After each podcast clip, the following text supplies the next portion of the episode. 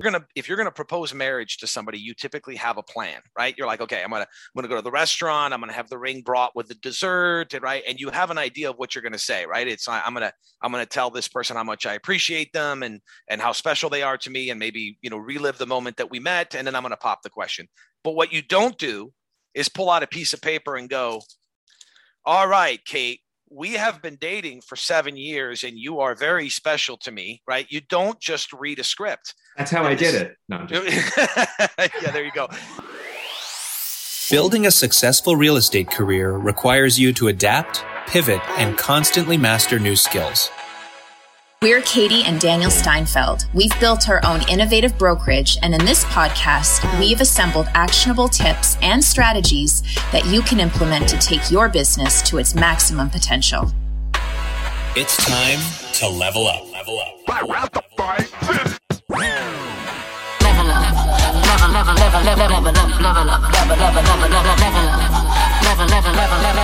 Level up. Level up. Welcome everybody to a special live version of Level Up. And this week we've got a very special guest. I'm pretty excited. I haven't even, I haven't even confirmed this or the pronunciation of your last name. So I'm going to, I'm going to refer you for, refer to you as Julian R. There you go. Perfect. Yeah. It's actually easier than it looks. It's Rekesine. Think destroy scenery. Oh, and you've got it. Rekesine, right? And that's the easiest way to pronounce it. So, well, we get, you know what? RICO is our, is our real estate governing body here in Ontario. So the yeah. first four letters are, so it's yeah. Rekesine. Great. So I want to welcome Julian to Level Up. Uh, this is going to be a pretty cool session where we're talking all about getting in people's heads or just knowing a little bit more about what people are thinking in the sales world. Julian has over twenty years of experience working with sales teams, training sales teams, helping form, uh, I guess, sales forces in different organizations across North America. You were just telling us you did a lot of work in Montreal. You're bilingual, which many of us in Canada can't even say. So, good, so good on you. But you're, you're in Florida right now. So we Correct. are uh, really thrilled to, to have you, and uh, welcome to welcome to the program. Thank you. Great to be here. The bilingual thing is less impressive because I'm originally French and I'm an immigrant to the U S about thirty-five years ago. So I, you know, I had to pick up English when I moved to the U S. I didn't have much mm. of a choice, and French is my is my first language. Very cool. Yeah. So so why don't you? I know I gave a very very abridged version of who you are and what you do, but why yep. don't you tell us a little bit about uh, who you are, yep. your company, and all that. Yep. Stuff. So I I uh, I, I started uh, in sales uh, kind of by accident, like a lot of people do. You know, you get a job and you're like, oh, I'm not sure I can do sales. Uh, in my case, I interviewed at a newspaper to be a writer, and they offered me employment and told me to show up on Monday. And when I showed up on that Monday, they handed me a rate card and said, you're in the advertising department, go sell some ads. That was the sum of my sales training, right? So uh, I, I basically had to kind of figure out a lot of things. And I became um, very early on in my career, uh, somewhat obsessed, uh, addicted, whatever you want to call it, to going to sales trainings and listening to, and this is how old I am, cassette sets in the car um, on sales thing. I actually am one of the few people who had my Um, my C D player removed from a new car and a cassette player put in, because I had all I had all my materials, all my Brian Tracy and all that other stuff, my Zig Ziglar stuff. It was all on cassette, and I wanted to be able to listen to it in the car. Um, and and you know, over the course of my sales and sales management career, I get, became more and more drawn to the training side um, because I loved. Uh, I think the impact that you can have when you can get a larger, you know, versus just impacting your sales, when you can impact a, a larger organization. And because sales is so often misunderstood and done wrong.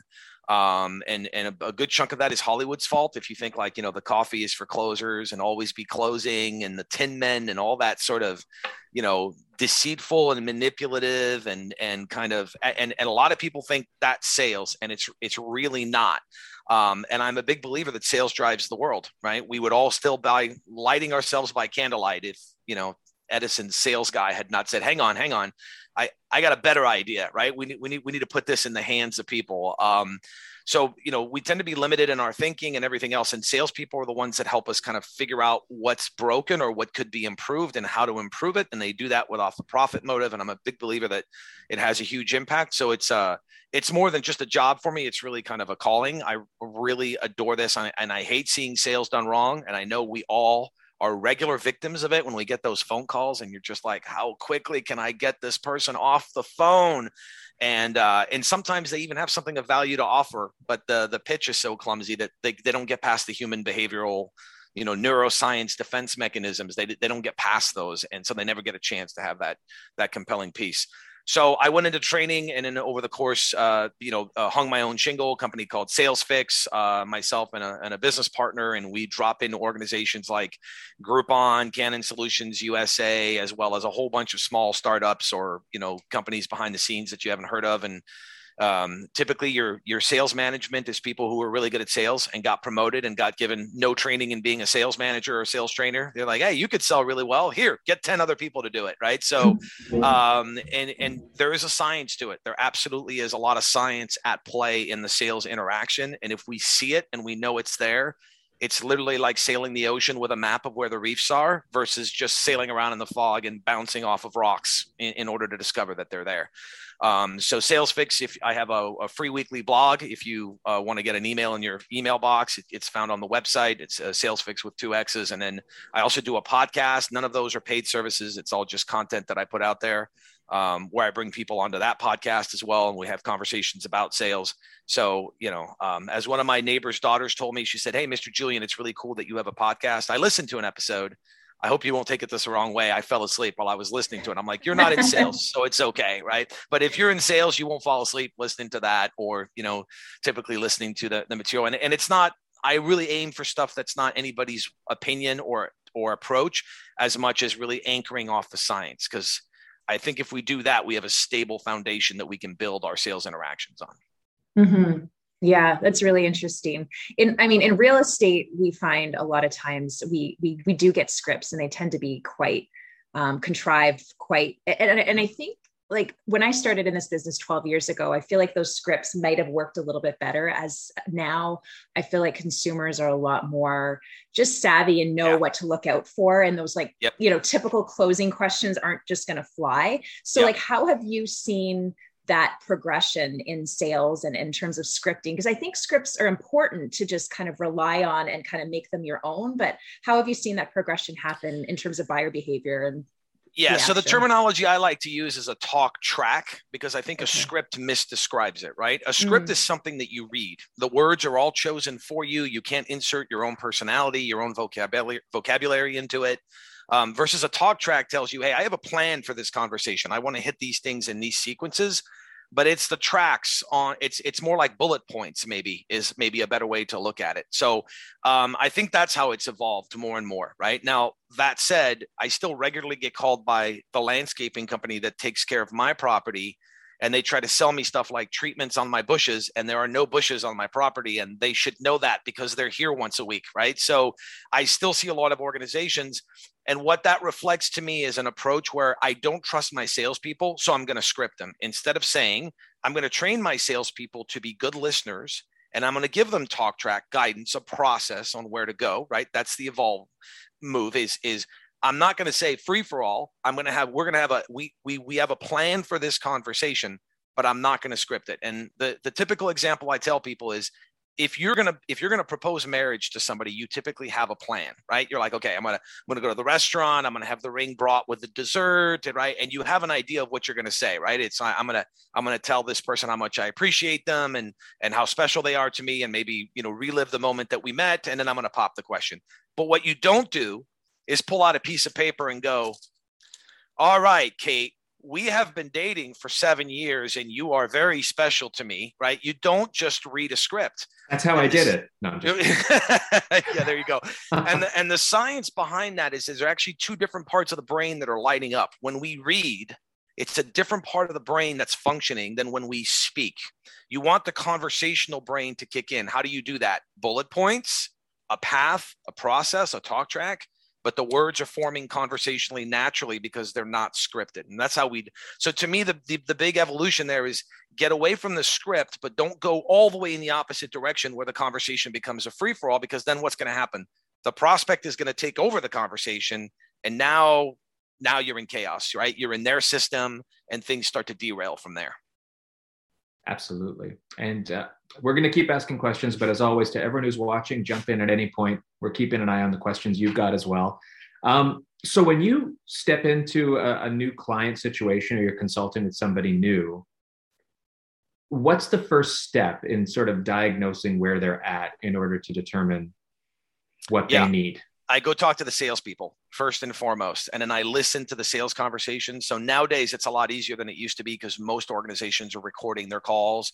They're using services like, you know, the, all the ones that are out there, Gong, Refract, all those systems that are out there that are great.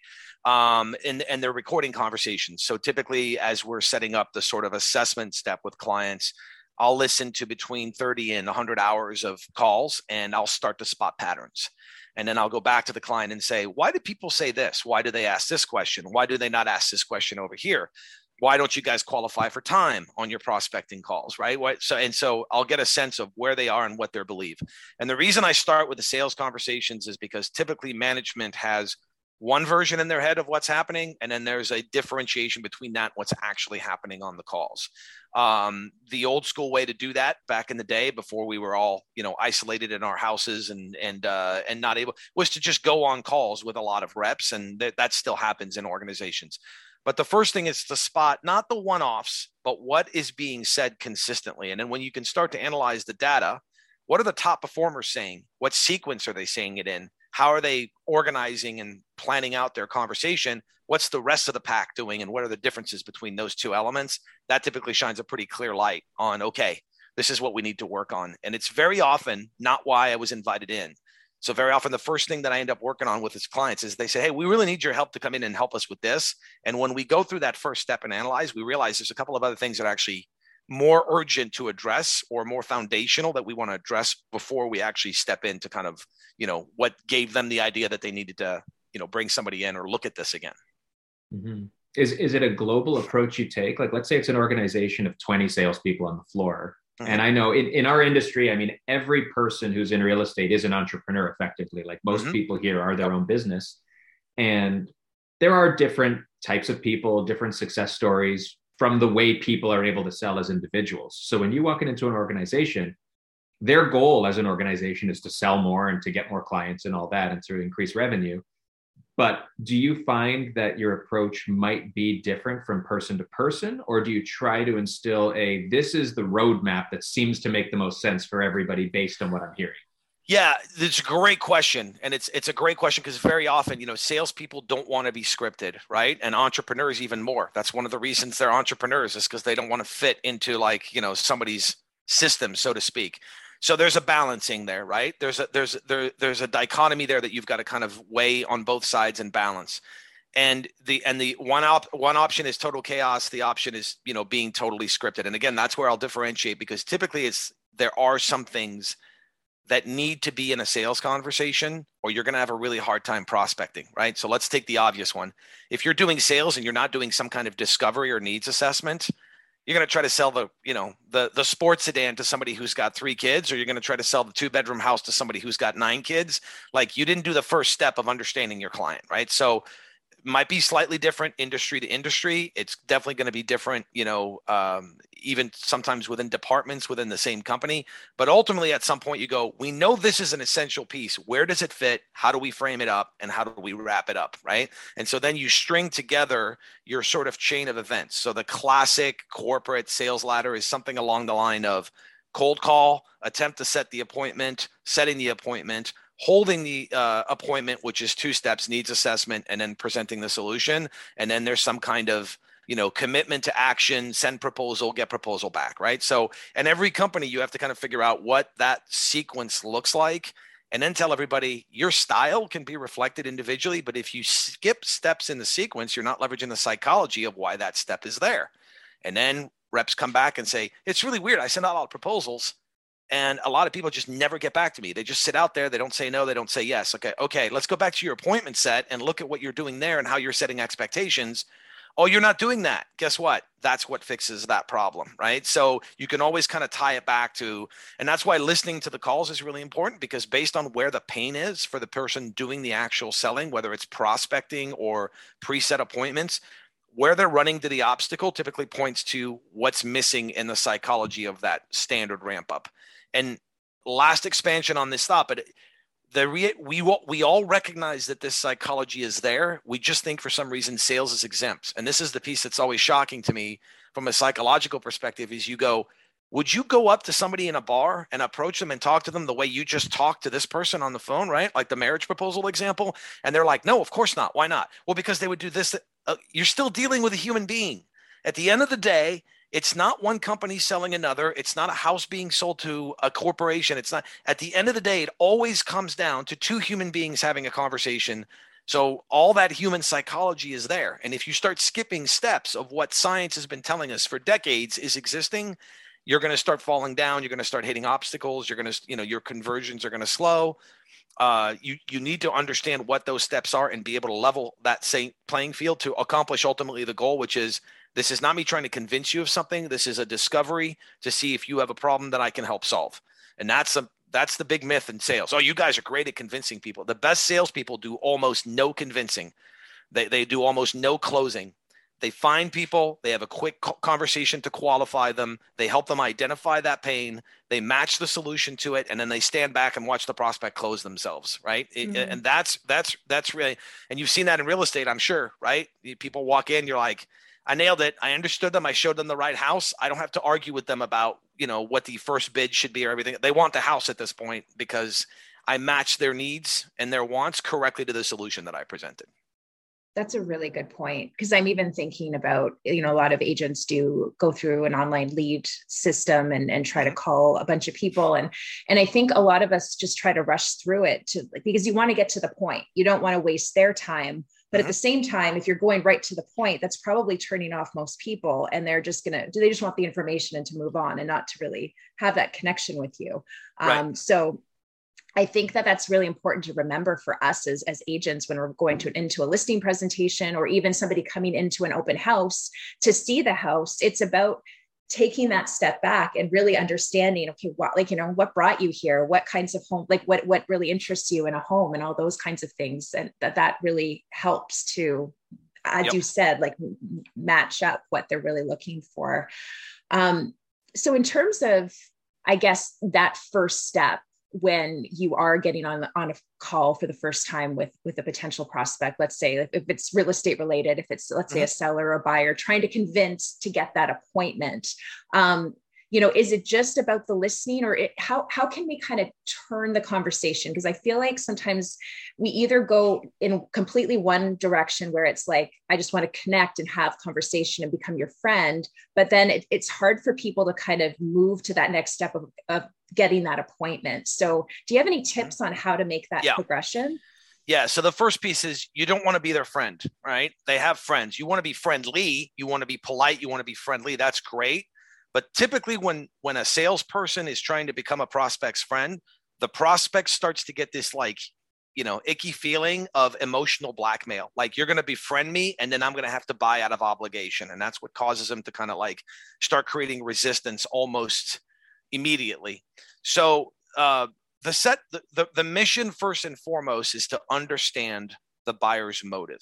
Why is it that they're looking, right? So you, I'm a real estate agent. I get an inbound lead. Hey, we want to look at some houses in the upper Glendale area. Okay, great. Here's the question that I often see skipped in this exact scenario. Why? What are you, are you moving in, in from out of town? Is your, is your current house too small? I mean, think about, like, just saying, what are you looking for? And why are you moving, by the way, right? Simply asking questions like that. So in my world, when a V P of sales calls me and says, I think we need some sales training, my first question is not, great, I've got a ton to sell you.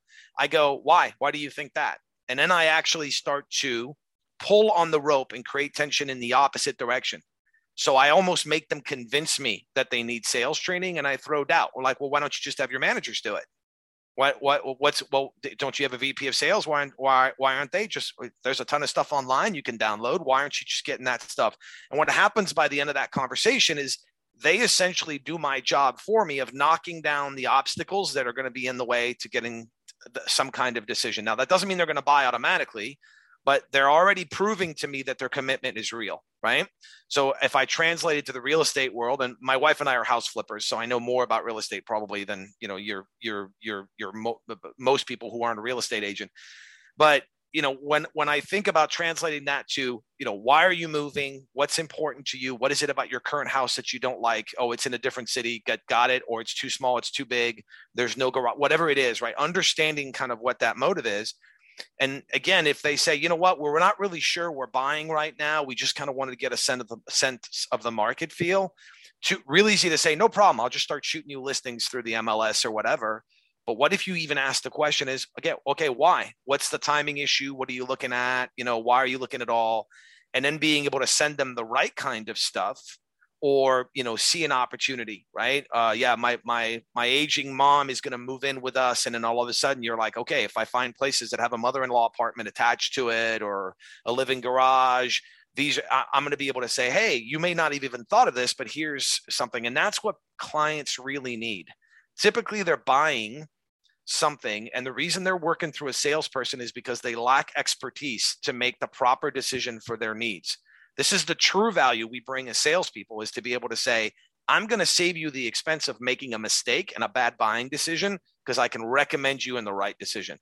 The beauty of that is those clients never shop you. They're not going to leave you for a real estate agent that's offering a one percent less on the listing. They're not going to leave you for somebody else when they start valuing your expertise, because that's too important to them. So the, the first step is to really understand that motivation and the background and what's going on. And it, it's, and that in itself builds rapport, not friends rapport. We're not going to go golfing, but it builds rapport in terms of, I start to trust you a little bit more. And neuroscience tells us that trust is almost, it's forty percent of the buying decision for most people, right? So it's almost half the buying decision literally comes down to, do I trust the person that I'm working with? Here's the beauty. The next thirty percent of the buying decision is feeling understood, which fuels trust. So if you make them talk and understand, and you can, you know, verbalize back to them, here's what I'm hearing you saying, here's what I think you're, is important to you, and they say yes to both those, you are already at seventy percent of them making the buying decision just by getting those two things. Only twenty percent is the facts and the data and the actual, you know, details. And then the last ten percent is just gaining commitment, which is a whole separate topic, right? Moving them to a yes or no and getting them out of maybe, right? Getting them out and just moving them to a yes or no, right? You want to make an offer on this house? Yes or no? Not, well, we'll continue thinking about it, because then you're going to lose it, or you're just, if it's a slow market and houses aren't moving, they're going to be stuck forever in that decision, right? Put, help them move to, this is not a fit, or this is a fit. And that takes all the pressure out of it, because you're looking for a decision. And all sales pressure comes from trying to push to yes instead of trying to push to a yes or a no. Absolutely. I threw a lot of stuff out there. I don't know if that, if I went no, off it's, topic. Okay. No, no, this is the topic. It's fantastic. I think the interesting thing that I, I want to feel like everybody watching gets this, but everything you're saying is market proof, right? Like we're in, we're in what now is a heavy, heavy seller's market. There's very yep. limited supply. Things are disappearing. Everyone's freaking out. Buyers are stressed. Sellers are expecting a lot, all these things. But it doesn't really matter if it was a buyer's market, a seller's market, or otherwise. And whether you're talking to a buyer or a seller, correct, all those principles are entirely the same relevance in whichever market you're in. And what, what you kind of touched on early, which I always joke about here, is for some reason, sales is not a course that's taught in university here, in business schools. I don't know if it is in the States. No, it's but- not. And there's a sales department in every single company, right? And there, you can't get a college degree in sales. It's it's insane. Blows my, my mind. It, yeah, it's it, it's totally insane. Yeah. It's good though, because that means companies like yours are even, are in even more demand that people need the help, because they really don't know what they're doing. They put sales titles on themselves, but don't think beyond what they've seen in movies in a lot of cases. Correct. And, and they think sales is marketing, and the missions are different, especially in a prospecting environment, right? So if you think the job of marketing is to supply information, but if you're prospecting, your job in sales, your sales materials, your emails should not be about oversharing information, because then they don't need to call you. Your job should be to cause a question that they have to reach out to you to get an answer to. Wait, what do you mean when you say this and this is going on? Because that engages the conversation and immediately puts you in the expertise advisor role, which is what you want. Mm-hmm. So, so the missions are completely different. And most universities say, well, we, we teach sales. We just, it's, you, you know, yeah, I have a B S in marketing. Okay, great. Marketing is a necessary profession, right? Um, but it, it, it's it's not the same. And then you get that mixed up with the psychology, what you know, what you were talking about, you know, earlier, Katie, which is like, you know, we want to be their friends. People think that we want to be their friends, and I'm like, do you have to be friends with your surgeon in order to trust them to do a good job on? You know, do you have to be friends with your dentist? Do you have to be friends with your karmic? So why do we think we have to be friends with our salesperson, right? as another trainer I work with always says, is it's sales, not Tinder. We don't have to befriend people, right? We want to be friendly and polite because that leads to trust building. But but we it's not necessarily about becoming their best friends. By all means, sell to your good friends. There's nothing wrong with that. But don't try to turn all your clients into best friends. And that was a mistake that I made early in my sales career. I was going to be the most likable guy possible and try to befriend people. And at some point, it started to feel a little bit like I was a stalker, you know, trying to invite people to go golfing every weekend and do that kind of stuff. It's like, and then I realized one day, I'm not going to buy, I'm not going to get my mortgage from this guy because we played nine rounds of golf on Sunday. I'm going to buy, I'm going to get my mortgage from him because I trust him to advise me and to prevent me from making mistakes in the financing of my house. Right. So yeah. Another mortgage broker can come along that I don't know and say, I'll do it for cheaper. And I'm like, that's all right. I'll stick with Justin because five years ago when I told Justin I wanted to go to a one hundred percent L T V loan on my house to buy a boat, he went, no, you don't. And I'm not doing that loan for you. You'll have to do it with somebody else because I'm not helping you commit financial suicide, right? So now I trust him. He's got my best interests even at heart, even if it costs him a commission. That That's what you're looking for, right? That level of trust. We don't have to be best friends for that to happen, right? Absolutely. It's true too, because I, I don't want to be friends with my dentist. You use that, like she always talks to me while her hands are in my mouth, and the last thing I want to be doing yeah. is like just just just give me the root canal or whatever. Right. Like so, right. yeah, no, you're bang on. But that right. brings up a really good, interesting. Um, just the I, I know we have a hard time a lot in real estate with friends and family who choose not to work with us. And mm-hmm. I'm always wondering what, and I think oh, like for me, I just assume that they just don't want us in their business um, because they don't want to know the financial situation or whatever it is. But is there something else there? Like just as you're talking, I'm thinking maybe because we're friends and family, we don't offer any real advice or expertise to them. So when they're looking for somebody, they won't, they don't think we're going to be helpful. Is that kind of the way to yes. think about it? Yeah, I think I think it's it's tied to something like that. Um, it's also tied to, um, sorry, my dog just decided to walk in and knock the door open with her head. no that worries. Scared me. Um, so so I think it's partially that, but I think it comes down to truth telling, right? So all healthy relationships, think about it, all healthy personal or business relationships you have, have to have a basis of balance and equality in them. If one person is domineering in any form of a relationship, it's an unhealthy relationship, right? Be it a marriage or a business partnership, it doesn't matter. Same, same thing. So how do we get this? We get this by truth telling, right? And and the, the problem with the friendship piece is that if the friendship is at stake, right? Um, it's kind of harder to tell them the truth. It's like, wait a minute, this is my best friend. Do I really want to tell them that buying this house is a stupid decision because they fell in love with the backyard, but the house is termite damage? How do I, how do I have that conversation? Right. So the, the challenge that people I think find, I think in real estate specifically, it's like, I don't know that I want to share all my personal financial information with one of my friends. Right. So, okay, there's an element of that. But um, when I do post client surveys with my clients, It's it's funny because, and it's actually morphed its way into my LinkedIn profile and my website advertising message, which is I tell people the hard truth. I get more compliments out of that. I get more C E Os that tell me, you know what, you were the first one that ever came in here and told me the truth, even if it was going to cost you the business. Other people tried to tell me what I wanted to hear. Well, then you're not an advisor. You're a cheerleader. Both are really good roles to play in people's lives. But in business, you need, in sales, you need to be the advisor, not the cheerleader, right? Um, so back to the mortgage example, how good of a mortgage broker is my mortgage broker if he lets me borrow up to one hundred percent of the value on my house so I can go buy a boat? That's a bad financial decision, and he knows it.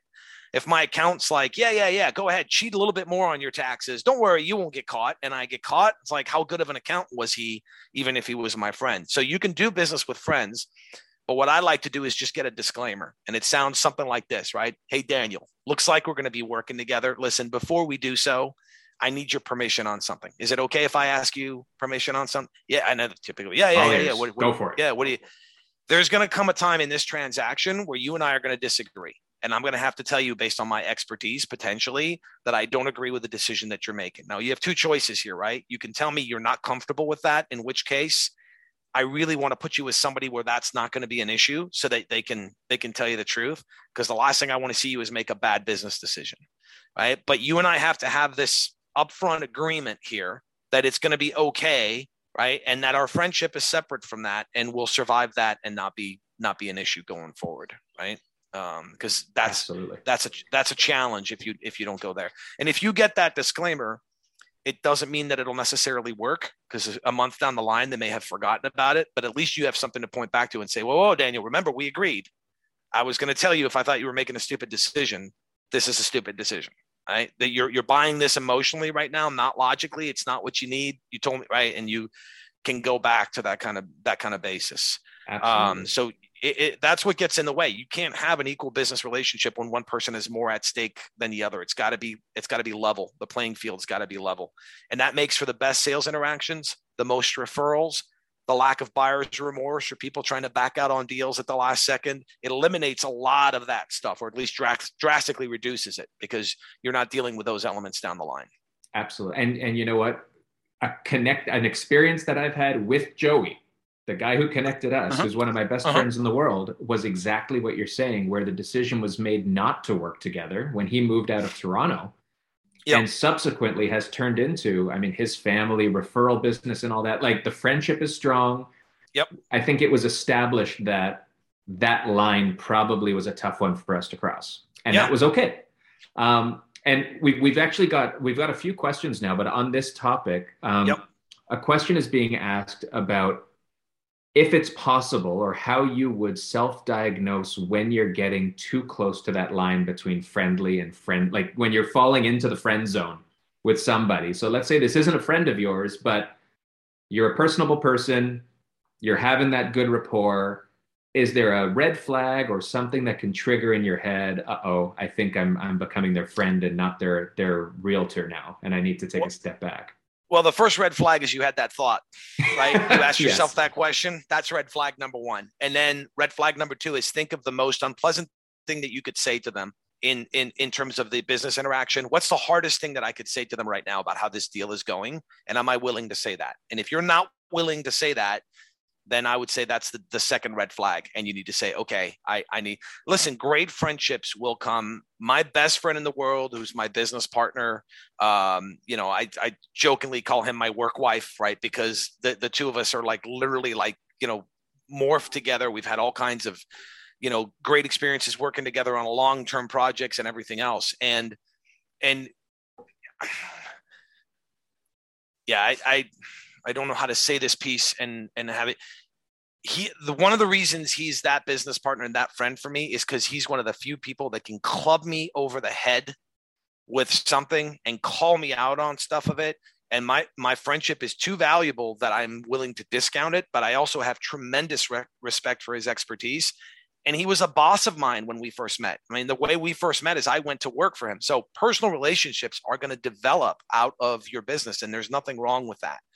Right? What's wrong with that is getting overly involved with people in business when you can't tell the truth, because trust is forty percent of the sale. What powers trust more than telling the truth?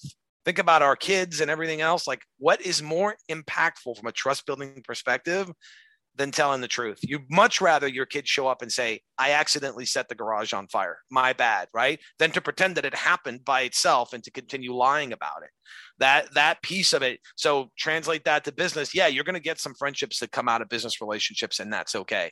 But again, in my case, my closest friend, who is also my business partner, part of that relationship is the fact that he can absolutely say, hey, that was a really bad decision. It impacted the business this way. It was the wrong way to respond to that situation.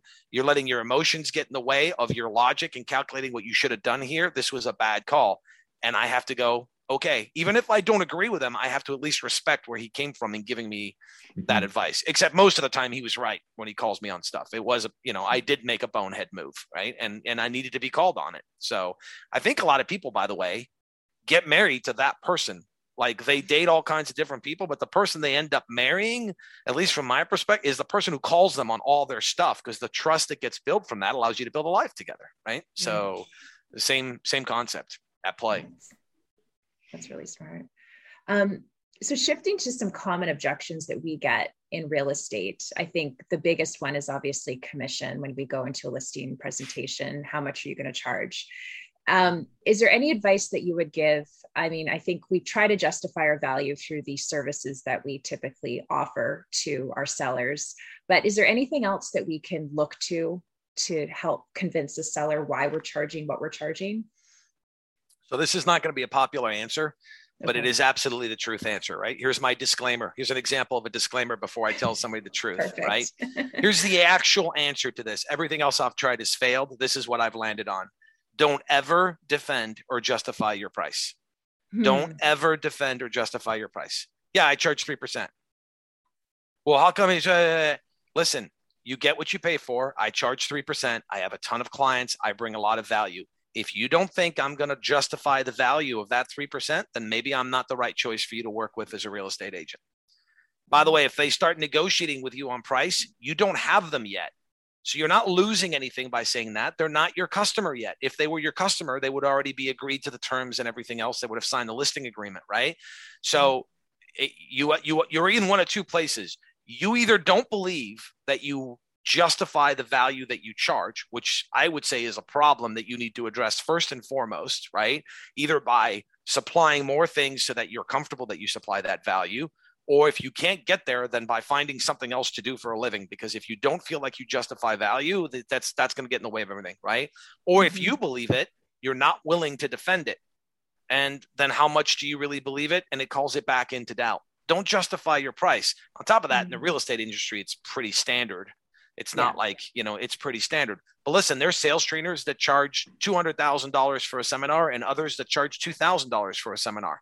And really the only difference that I've seen in some of the stuff that I've gone to is the self-belief and the perspective that they have and the value that they bring. Now, if nobody will buy from you, your price is too high. There's no doubt about it, right? But if you're getting people that are buying from you and some people start bringing up the price objection, I wouldn't defend the price. I would just say, you know, okay, well, th- this is the, the price that I work at. This is how it's structured. Tell me why you have concerns and what you're trying to do. And you may have a situation where, you know, they're almost losing money on the house, not in this seller's market, obviously, but, you know, th- there, there may be some viable justifications as to why you re- need to reduce the price. Um, but just think, I mean, I, my real estate agents that I've worked with, I know I could do a lot of the stuff that they do. But honestly, what they charge me to do it is less than what I value my hours to be able to do it, other things, and it's not what I enjoy doing. I can design a website on Wix or Squarespace pretty easily. There's nothing that's more frustrating for me. Well, that's that's not true, but there's very few things that are so frustrating for me than designing a website. I would much rather part with the money and have somebody else do it for me. If the price gets too high, yeah, I don't value it that much, right? But it, it's also, but don't don't start getting into a, a justifying or defending your price. And that's tough. You go, oh, I might lose the client. My response is, you don't have them yet if they're negotiating on price, right? And so, so okay, you're just new, you're brand new, you're starting out, you want to drop to get some clients and some referral, build your referral base. I get it. That's marketing costs as far as I'm concerned, right? But when you get past a certain point, you have to believe that you're worth what you're charging. And if you don't, that's the core issue to address, because that's what we refer to as head trash in the uh in the sales uh, development industry, right? And so you got some head trash on there. Got to get that out of your head, right? You're either worth it or you're not. If you're not, change it. If you are worth it, don't defend the price. Just, it is what yeah. it is, right? And it's Absolutely. Okay, Katie. Maybe, maybe it doesn't make sense for us to work together if you want to go for, if all you want to do is listen on the M L S, you don't even need a real estate agent last time I checked, right? You just, there are services now that'll put it up there for five hundred dollars. So, so, so go, but you're not going to get top dollar for your house. It's not going to be, and, and I know real estate agents provide a lot of value, right? I, the ones I've worked with have helped me, you know, you know, yeah, listen, it's worth putting a brand new roof on it and taking that objection completely off the table when the house is for sale. Awesome, man. I, I trust their expertise. So their expertise, what's it worth?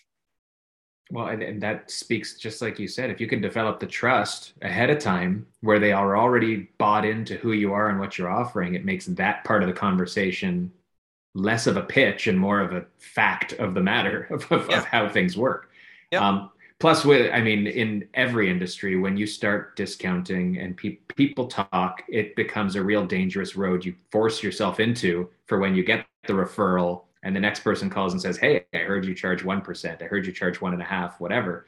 How do you get them back up to what your true worth is at that point? So mm-hmm. um, going back to what you were talking about, another big change in every industry, but definitely in real estate, is with technology and even demographics of, I mean, I'll, I'll call millennials for what they are. I think we might, I don't even know. We established we are, or we're not millennials. We're right on the cusp. So I'm not knocking them, but the reality is there is a lot more out there that people feel they can do themselves. And a lot of the people that are being pitched and being, especially as new buyers or first-time sellers, these are people in their early to mid thirties, late twenties, and the ability of a realtor who's got that old school mentality to sell their value to these people has become a little bit more difficult, because a lot of these people will say, I can do that, I can do that. Or they come into it with the mindset of, why am I paying somebody to do all this stuff that's a few clicks away? Mm-hmm. As somebody who understands, you know, all our whole industry, who realize the value we bring and want to be able to articulate that to somebody who maybe, as we listen to them, we're establishing that their big, uh, their big, I guess, what, what would you call it? Their objection is, yeah, but you're expensive and I can do most of this myself. Yep. Where's the psychology there? And where do you tap into what these people are thinking and get them to understand? Yeah. So the, typically there are some things that they can do themselves, but when they sit, bring up that objection, they're not seeing the full scope of the services that you provide. So I'll tell you a little story. I spent some time uh, managing the sales force for a landscaping company. Um, it wasn't residential. It was, all we did was commercial properties, right? Apartment buildings, office complexes, those kinds of things. Now, I don't remember the prices, so I'm just making up the numbers. But let's say we charged, you know, two hundred dollars a square yard for mulch, and the and the guy's looking at it and he's like, I can go get that at Home Depot for twenty-five bucks a square yard, right? Uh, so, so we were in the middle of negotiating this contract, and I was working with this rep who was a little bit new, and I was showing him how to do this. And the guy brought up, he's like, hey, I'm seeing on your proposal, you guys have like two hundred dollars a square yard for mulch. And I mean, that's, you know, that's like twenty-nine ninety-nine at Home Depot, right? So the temptation is to try to fight them, right? And start saying, no, no, no, here's the value that I provide. The better option is to just to start asking questions so they can realize how complicated it is. So what I did in front of that sales rep is I just said, yeah, no problem. Yeah, you're right. It's way cheaper at Home Depot. So, okay, great. So you're going to get that at Home Depot. We'll go ahead and take that off the proposal. Hey, can I ask you a question? Sure. Where are you going to have it delivered? What do you mean? Where are you going to have it delivered? Well, I don't know, here in the parking lot. Okay, well, red mulch will stain concrete for like up to three years, all right? So just make sure that when they deliver it, they put like a tarp underneath there, and then make sure they have the pallets stacked up too high, because the bags will sometimes – also, you're going to want to um, – you guys aren't getting rid of these bushes, right? No. Okay, so make sure that when you guys put it in, make sure that you wrap the bushes and pull them in that direction and tarp them in that direction. Also, you're going to want to make sure you protect the wall so that it doesn't stain the wall, right? And I started asking questions and asking questions. How are you going to do this? You're going to do that? Yeah, okay. You guys have a crew that can handle it? Yeah, okay, perfect. And we started asking questions. We were not three minutes into it where the guy went, you know what? Maybe maybe you guys could just do the mulch for us, right? And I was like, uh, sure, whatever you want, man. You want us to do it? Uh, we'll put it back in, right? So I didn't fight the initial push. What I did was start asking questions that made him realize the full complexity. You are not paying for the mulch. You're paying for the mulch to be delivered, properly installed, not damage your bushes, your parking lot, or your building, and not mm-hmm. create additional issues that you're going to deal with. And right? You're actually adding value in, in the questions you were asking. You were still, right. Even if he chose to go the other way, you educated him with things he didn't know, which is right. A really great thing. But what I was scoping for was he either doesn't have the budget for mulch, in which case, fine, go to Home Depot, right? Uh, that's fine. Or he has the budget and he doesn't understand the complexity of doing this right. And my crew has the expertise to be able to do it right. The Home Depot guys are going to show up with a big truck. They're going to dump it off. They're probably going to do it on a Saturday, which means it's going to sit there for two days in the rain, stain the parking lot, right? So you guys have equivalents of this in the real estate business, right? You, there are aspects in the contract that people don't know. There's aspects on listings that they don't know. They have, you have access to some information that they don't have, but you certainly have access to the interpretation of that information with your expertise that they don't have, because you're doing what? How many transactions a year? And, and most people who are buying a home, the They're not doing this like multiple times a year. They're not even doing it once a year, right? So you have the expertise. Start asking them questions. You'll be surprised at how quickly they go, well, maybe you could just do that for us, right? Because, because you know, and, and, and then again, the key is act completely detached emotionally from the outcome. Oh yeah, no, you want to, you want to list it on the M L S yourself? No problem. Now you're going to do that. And how you going to, and okay. And are you going to po- post it on some sites, and how are you going to make sure that it stands out? And are you going to market it on Facebook? Are you going to put, right? And so uh, pretty soon they're like, ah, oh, this is a lot of work. Yeah, That's the value we provide for the dollars that you give us.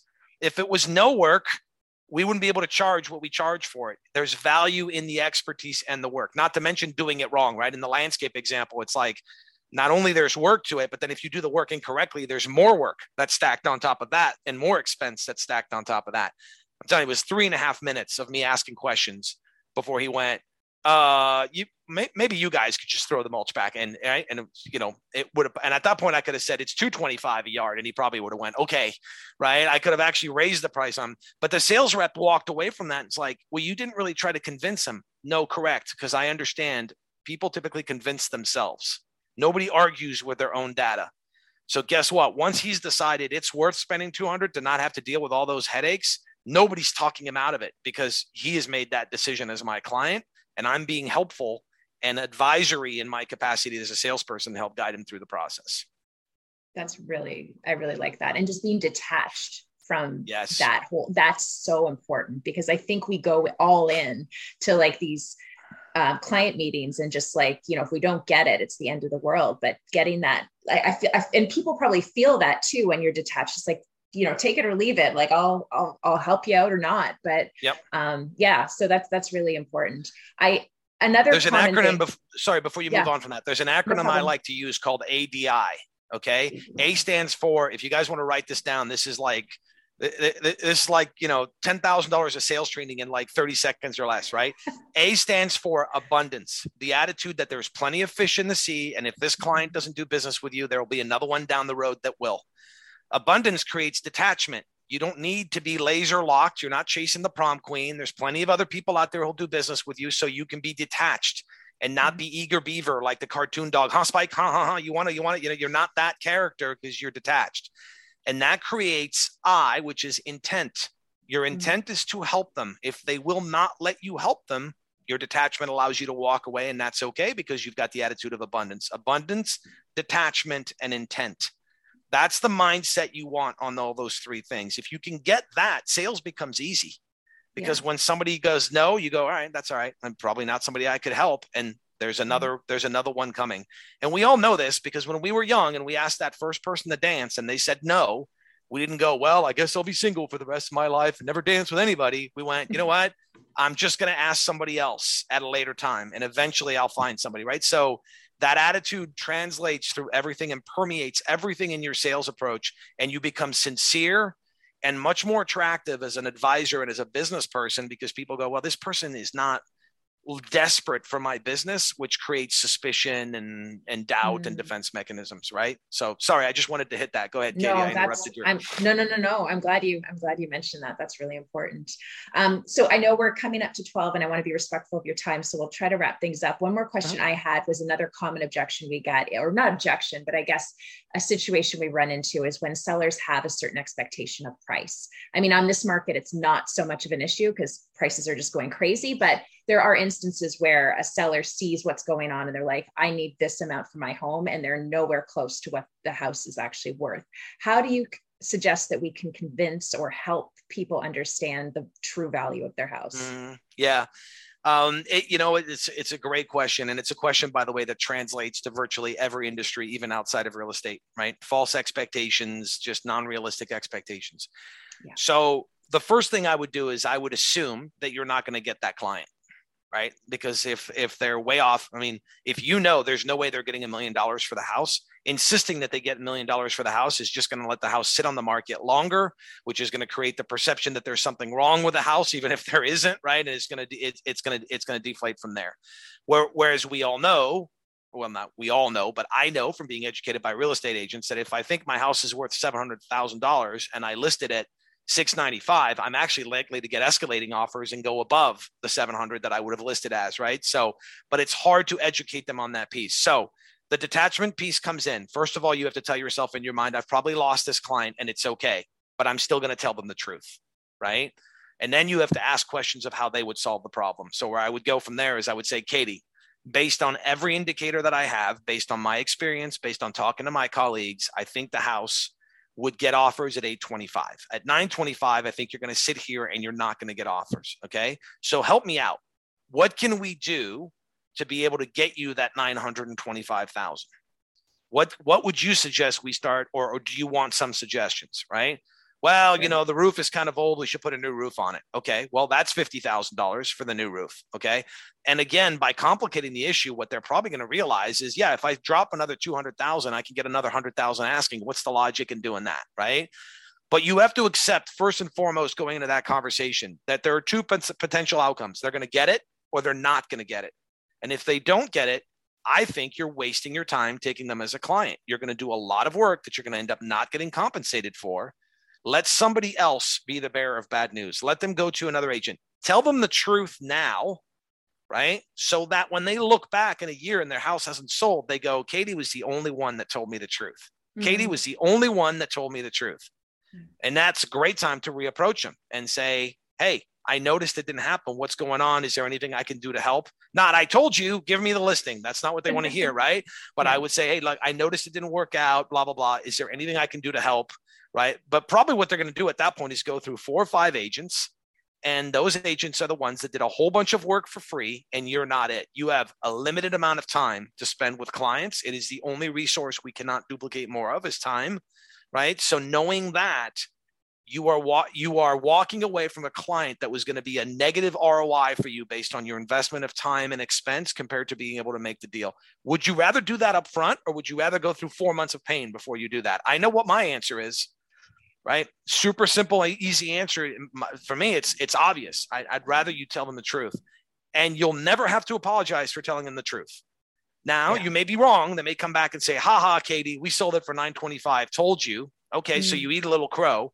But if you're confident in your diagnosis, which I would imagine in this scenario you are, you're probably not going to be put in that situation. And then they're going to look back and go, you know what? That was the only one that told me the truth. And you may never know, but one day one of their best friends say, hey, I'm thinking about either this agent or that agent. And they're going to say, go with Katie, because mm-hmm. she actually understands pricing correctly. And she told me the truth. And I messed up by not going with her and following her advice, right? You owe them the truth. I really believe this. What's given sales a bad name is people not telling their clients the truth and letting their clients make mistakes that could have been avoided. Real estate's definitely an example of that, because you're looking at a client base that is not doing business in that scope all the time. They're coming into this industry as a consumer and they don't have the expertise. Tell them the truth, even if it costs you the business. Why? Because you have an attitude of abundance, detachment, and intent. Ties right back to that A D I. And when you do that, even if you don't get the gig, you'll feel good about what happened. And I, I think karma comes around, and you'll get more business in the long term out of it. And the number of hours you would have spent with that client trying to come up with new things and do, you know, open houses that nobody shows up to and do like all this other number of hours compared to spending those hours on clients that will actually listen to you and take your advice. It's okay. You have my permission as a sales expert to fire clients that will not cooperate with you. I hereby give you my blessing to say, it's not you. It's, it's not me. It's you. I don't think this is going to work. It's okay. Thank you. Have a nice day. Walk away politely, but walk away when they won't cooperate or listen to your expertise, because you'll get the blame. If you go the other direction and the house still doesn't sell, they're going to blame you, right? If you try to sell it at that price and it doesn't sell, they're going to blame you no matter how much. So you owe them the truth, and it's okay because you have an attitude of abundance. There's more clients coming down the street. Absolutely. Okay. We're about to close. I want to close on this though, because there's a few comments that are sort of centering around the same thing. And I think it serves this conversation well to end with a bit of a, I guess, a message of motivation for everybody, because we are, we're in an industry here in Toronto. I mean, there's literally, what is it? sixty, sixty-five thousand agents. Like my neighbor and his neighbor is probably an agent, just the way things are here. So com- competition is high. However, not sixty thousand people are listening to this conversation. And I can tell you ten percent, if that, actually subscribe to the sorts of things you're talking about right now. Mm-hmm. So from, from a little message of hope to those of us in the industry who feel like there's not enough to eat and that the abundance part of the A D I might be something that's hard for them to grasp onto, because let, let's be honest, I mean, there's tons of people and a limited number of transactions. How can we close for everybody to give them that great warm feeling about how they can take this message and go out there and know that, first of all, it's okay to walk away from things and there's still plenty to eat out there for them. Mm-hmm. And and second of all, you know, they're they're the ones that are putting themselves in a position to win those competitions without having to feel like they're always being threatened by the person next to them. Yeah. There may not be an abundance of business in the sense that there's, you know, so many listings that everybody's just, you know, getting.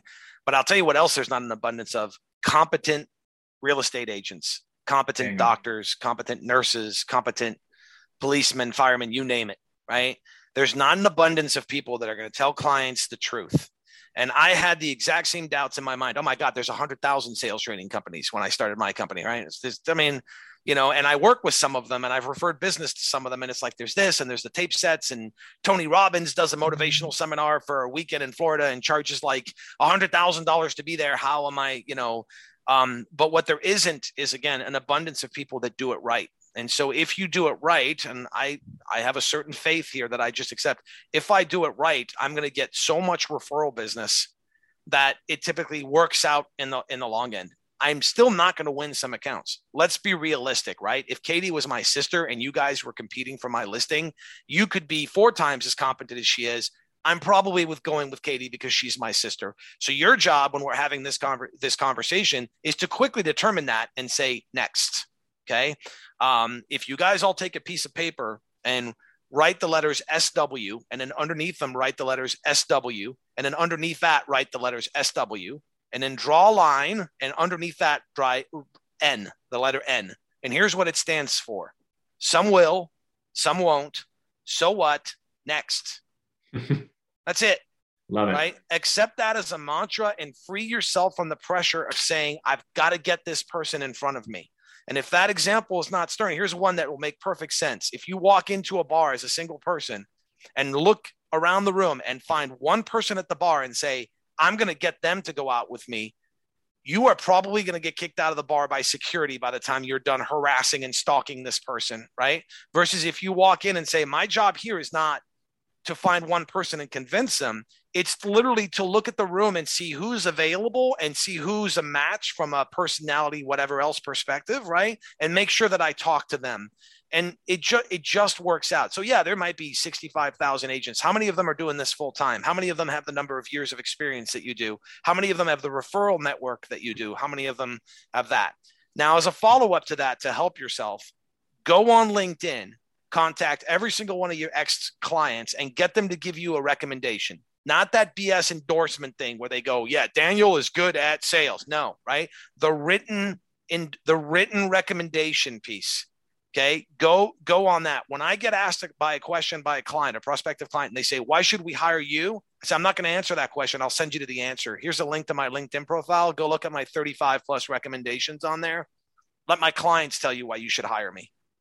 That's more compelling. Of course, I think you should hire me. I'm me. I'm the direct beneficiary. I'm a suspect witness. Go talk to non-suspect witnesses, right? Build up those, those things. Ask people for referrals. Here's an interesting stat for you. ninety-one percent of people when surveyed said they would give a referral. Do you know what percentage of salespeople ask for one? eleven. Wow. eleven percent of salespeople ask for referrals, even though ninety-one percent of people when surveyed said they would give one if asked.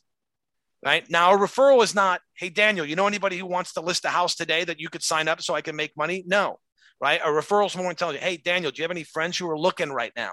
Do you have any friends who are looking to sell, looking to move, looking to thing, right? Is there anybody else on your, or hey, Daniel, I noticed this person over here is searching for these things. Is there a way you could provide us an introduction, right? That's, that's a proper referral versus, hey, Daniel, help me, help me make money, send me business my way. That's too much pressure on my referral person, right? Uh, ask for intros to specific people, connections to specific people. But also, you know, uh, there's a real estate agent here in my town. He makes a flyer every time somebody he sold the house for. He has them write them a recommendation. He goes around and he drops one of those flyers in all the mailboxes in the neighborhood. That's smart, right? Doesn't cost him much money to do that. I think he gets his fourteen-year-old son to run around on a bicycle and put all the flyers in the mailboxes, so he didn't have to take the time to do it. But you know, I mean, after the, like the tenth time that I have one, I was like, this guy's a pretty good real estate agent. He's got a lot of people that are recommending him, right? That said it was great to work with him. Much better than the billboard, which is paid advertising. They know it's coming from you. Your third party clients telling them makes make, makes you know, it's the concept of persuasion is that is that that uh, consensus concept of persuasion, that when there's a crowd consensus on something, people are more comfortable making a judgment call based on that. So leverage your referrals, leverage your introductions, go get those recommendations on LinkedIn. They make a difference, not the just the quick fire, the ones that are actually written out. Um, I will often send one to a client. I'll say, hey, I wrote up a recommendation based on our experience. Would you feel okay editing it and putting it on, on the profile? And sometimes they cut and paste it verbatim to what I put and put it on their profile. And other times they edit it a little bit. I do the work for them to make it easier. But, you know, there, there's not an abundance of people that are competent and good at their jobs. All you have to do is look around at the state of the world to realize how true that is, right? How much incompetence we're, is floating around everywhere around us. When you're good at it and you pass the word around, that business will come to you. People will gravitate to you because, correct me if I'm wrong, Daniel, but it's not like all sixty-five thousand get one sixty-five thousandth of the business, right? The business is not spread out equally. It's spread based on competence, referral, those kinds of things. Um, and, and you have to have faith in that, outright faith in that. You'll find that it's true. It really comes down. And it, if it's not happening, you're not making enough noise with it. That's really what it comes down to. Not enough people are finding out about you. So pass the word, find ways to pass the word, whether it's a flyer or a LinkedIn or a podcast or whatever, just find ways to get the word out and, and about, about the good job that you're doing, and use your clients' own words to be able to publicize yourself. It's much more compelling than when you say, I'm great, right? Nobody likes, I'm great. Everybody trusts he is great. Even if I'm actually financially motivated, everybody trusts that. Right. So the science is pretty clear on that. Let, let me use that as the perfect way to say you're great. So to, so to everybody I set who's that listening, up, and yeah, oh yeah, that was a layup. Um, but to everybody who's listening, watching, we're gonna definitely make all your coordinates available so that people can find you. But before yep. we let you go, uh, remind everybody your company, where they can reach out to you, because I do think we've just touched the tip of the iceberg here with the sorts of advice you could offer to sales professionals, and we want to make sure they can find you. Sure. Uh, and I will I will put the disclaimer that my company is more oriented at corporate sales environment than at real estate, although I've worked with some real estate agents and real estate companies uh, as clients as well. Uh, SalesFix is uh, S A L E S F I X X dot com. It's SalesFix with two X's dot com. Uh, or my LinkedIn profile with my name. It is not hard to find me on LinkedIn. I believe it's me and a Canadian hockey player that have the same name. Apart from that, you won't find any other Julian Rekesines on there. And I think he has an S on the end of his Rekesine, uh, distant cousin of some sort. Um, more French, more French. Yeah, more more French. Uh, but uh, yeah, uh, you find me on LinkedIn. And then uh, between that and my website, you'll find links to the podcast, to subscribing to my weekly email that I send out. Again, all of that, I say subscribing, but it's all free. Um, I put a lot of content out there. I'm always happy to chat or exchange messages on LinkedIn or connect. Um, and I will point people to a couple of resources that I think that I'm not financially tied to, but I think are great.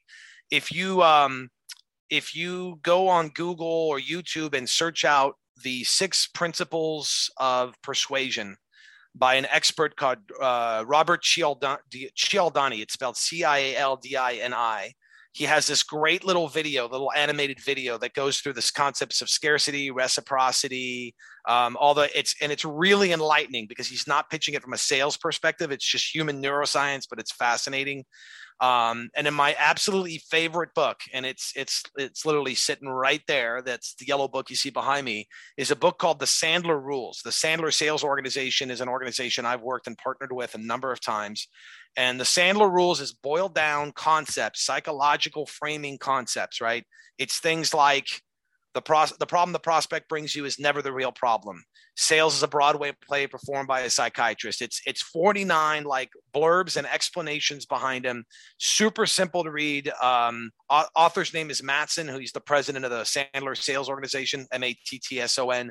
Um, both those resources, I think, if you're serious about working in the sales or business development area, are things that you should you should look at, because they're really compelling in understanding why people think the way they do. And specifically the Sandler Rules, the author, David Sandler, um, was, I think, by trade a clinical psychologist and just applied it to sales. And again, that's that's what I base everything I do on, is under, understanding the human neuroscience behind what's going on and using that as a map to navigate, right? Versus saying, I'm going to do the double left-handed turkey close, which It, it, do, it doesn't work. And in the long term, none of that stuff works. They're gimmicks. Stay away from gimmicks and stay stay framed around proper sales psychology because uh, and human psychology, because that's rock solid foundation. It's how humans, you know, interact. We're all different, but we have a very common psychological, you know, base or foundation that we're all working off of. That's great. Thank you so much. Written all that down. We'll make sure to add everything to the show notes. And thank you again, Julian. We really appreciate your time. It was really, really informative. My pleasure. My pleasure. And again, open invite to link in with me. Um, I'm, I'm always happy to, you know, to, to have quick conversations or quick blurbs or answer quick questions on LinkedIn. It's a, it's Perfect. a great, uh, great platform. So awesome. So, thank, thank you Perfect. so much again. Thank you. Have a good day. You too. Level up, level up, level up, level up, level up, level up, level up, level up, level up, level up, level up, level up, level up, level up, level up.